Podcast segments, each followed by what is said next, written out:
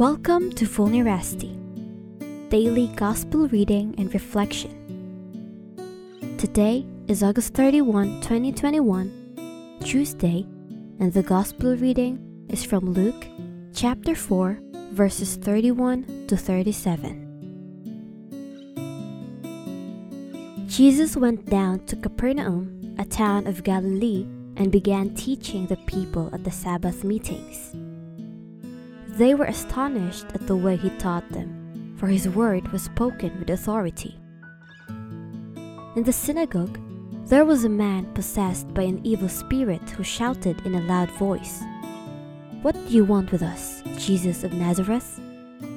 Have you come to destroy us? I recognize you. You are the Holy One of God." Then Jesus said to him sharply, "Be silent and leave this man." The evil spirit then threw the man down in front of them and came out of him without doing him harm. Amazement seized all these people, and they said to one another, "What does this mean? He commands the evil spirits with authority and power. He orders, and you see how they come out." And news about Jesus spread throughout the surrounding area. The Gospel of the Lord.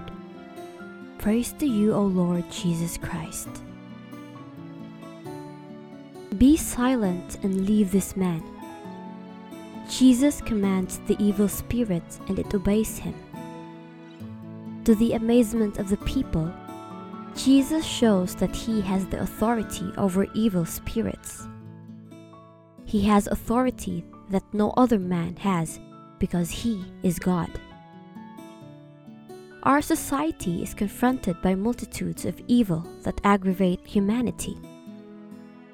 There are many things that possess and control us: money, power, sex, and many more.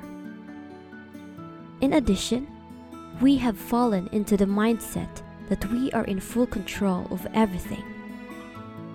But sadly, we have forgotten to turn to Jesus, to Him who has the true authority. When we fill our hearts with things of the world, we leave no space for Jesus anymore. We need Him in our lives to free us from the shackles of this world's deceptions and evils.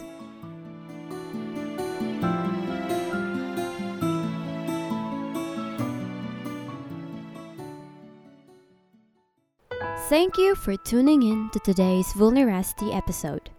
For more daily readings and reflections, make sure to stay in the loop by subscribing. You might also know someone who may find value in today's reading, so please make sure to share it with them.